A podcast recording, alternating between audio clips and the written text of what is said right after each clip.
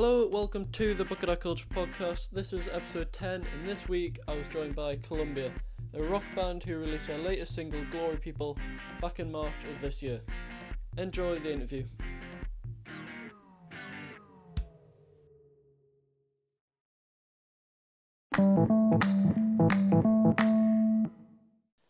Hello, I'm here with Craig and Ben from Columbia. How are you?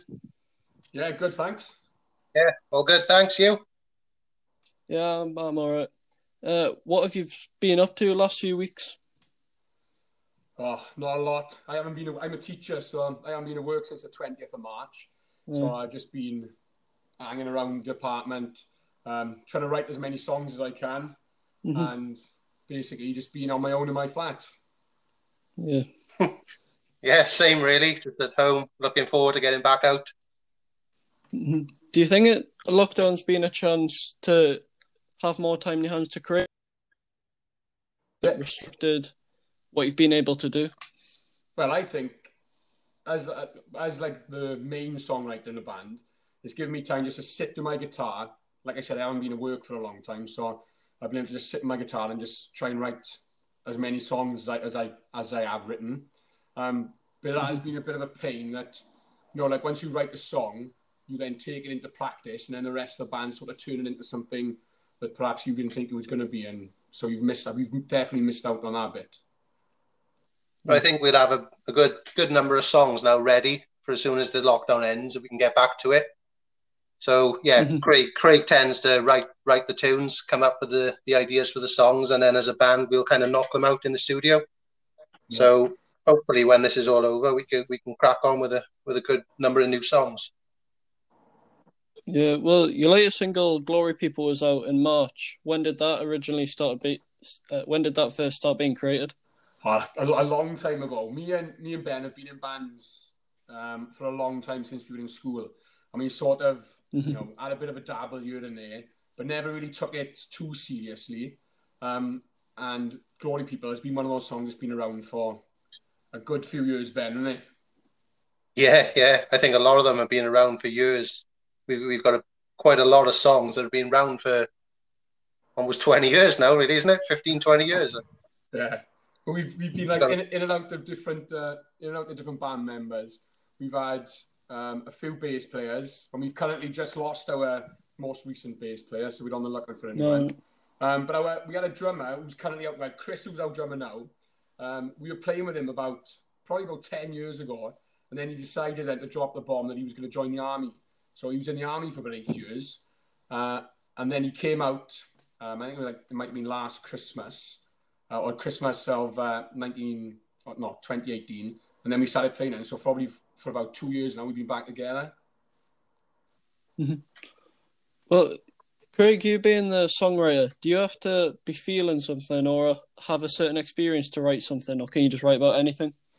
I don't know. Some sometimes this you can just pick your guitar up and just you know you knock out a bit of a you know check a couple of chords together, um, and then words just come out. And then other other times then you've got you know a couple of thoughts in your head, um, and then that sort of dictates then what you write about. Yeah, what was the inspiration behind Glory People? Um, honestly, God, I, honestly, I wrote it so long ago, I, I, I couldn't even tell you. But like, you, you look at the you look at the words, and it's sort of like embrace the chaos and walk into a storm. So I don't know. I must have been going through a breakup or something. or, or Ben was, and I wrote about Ben's breakup. That's Oh, more, more plausible. That's more likely. Yeah. You said uh, one of the lyrics was "Embrace the Chaos." Yeah. I'm right in thinking that's going to be the name of your album. Yeah, that's what we're thinking. It's um, Yeah. I don't know. It, it just sounds like getting ready for a bit of madness, doesn't it? Yeah. And how much of that have you recorded and prepared? Well, we've only recorded, well, we've got our two singles, so Fall Into the Sun and Glory People. And all the other songs uh, are pretty much ready to go. It's just a matter of getting back into the practice studio, having a, having a couple Yeah. of days just, you know, practicing them and make sure they, they're as tight as they can be. And then just get into the studio and recording. Well, your music, when I was listening to it, it seems like really big and powerful with the strong bass lines and the drums, powerful vocals. What were your main musical influences when recording? Ben? Uh, well, growing up, the obvious ones, you know, the Oasis, Kasabian, the Verve, those type of bands. But obviously, being a guitarist, I, I kind of, I, I like a lot of kind of blues music. So I, I tended to listen to kind of Cream, Jimi Hendrix, you know, all the way back to the Beatles and the Stones, Led Zepp. Uh, yeah, kind of 60s, 60s blues rock was my thing when I was learning guitar. Um, but obviously being uh, growing up in the 90s, it was it was Oasis. I like the kind of big anthem, anthemic songs. Um, yeah. uh, you know, the Manics, the Manics were another big influence being from Wales. I, I quite like James mm-hmm. Dean Bradfield's guitar playing. Um, yeah, so you know, I think there hasn't really been anything for a while. Let's put it that way. Since maybe the '90s, mm-hmm. you know, you had Oasis and Kasabian and a few guitar bands around then, which I liked a lot, but not nothing for a few years now, unfortunately. Is that the kind of stuff that you still listen to nowadays? Yeah, well, yeah. definitely. We still listen to like obviously Liam Gallagher's album and still mm-hmm. still blast the nineties classics out. I listen to um, Radio X quite a lot, and most of the music on mm-hmm. there is you know the nineties uh, Britpop music. So that's definitely our yeah. biggest influences. Had you been playing much live music before lockdown? We were actually on a bit of a roll, and we'd um, we played a, we played a couple of gigs at the start of the year, and then we had about four or five gigs lined up, right, you know, ready to play, and then obviously then we went into lockdown. So hopefully, once all this is out of the way, we can get those uh, reset, rescheduled, and get back out and play as soon as we can. Mm-hmm. What was the or when was the band's first gig? First gig, well, the first gig of me and Ben playing together was probably yeah, about 2007, Ben, something like that. Um, yeah, it was a while ago. Yeah, yeah, it would have been I around that time. Yeah, but I think our first gig as our as our most recent lineup um, was last summer. We did a we did a festival in um, in Gwent, some in, in Wales, in, in the Gwent Valleys, and we did a festival up there. And yeah, so that that, that went really well.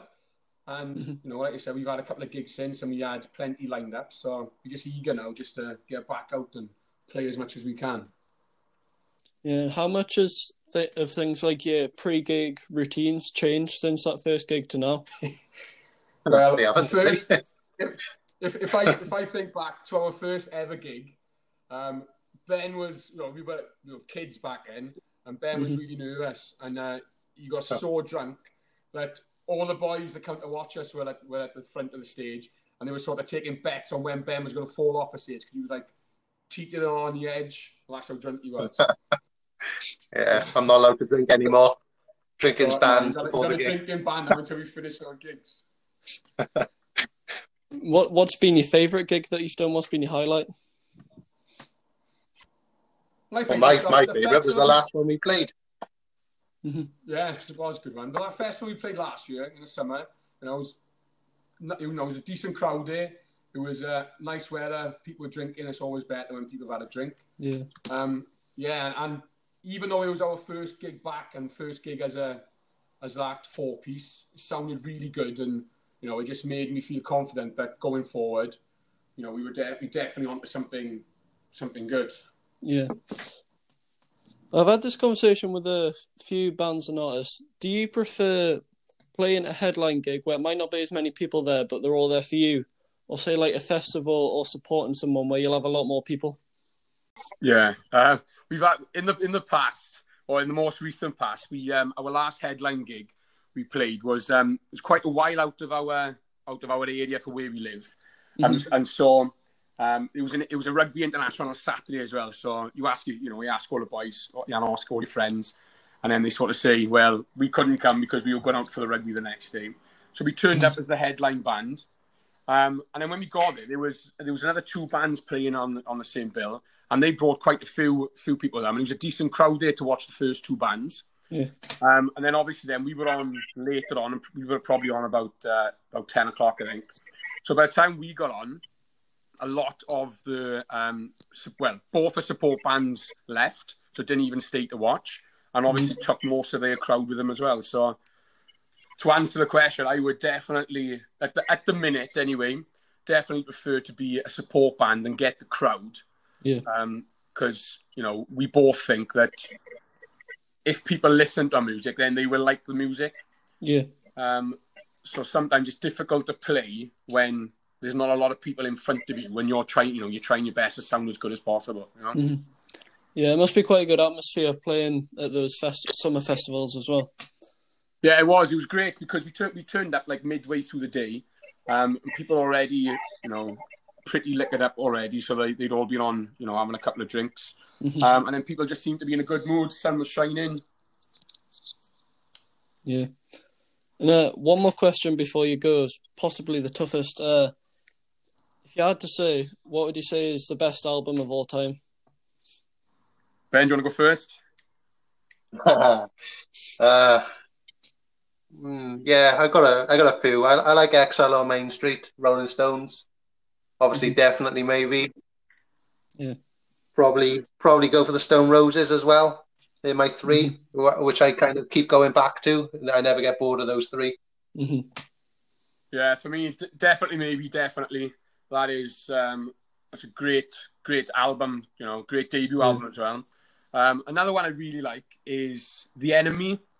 Uh, we live and die in these towns. Love that one. And um, more recently, there was a band. I don't know whether you've heard the band called Exit Calm. Uh, they released No. they released two albums, and the first album was called Exit Calm, and it sort of sounds like early Verve. They're like the first two albums of the Verve, but they were they were brilliant live, and you know I, I really disappointed that they split up. Um, but those three albums to me are you know probably they, they might not be the best albums, but for me they're the ones that like Ben said you keep going back to and listen to, and I still feel you know as fresh as when they were released however many years ago that they were.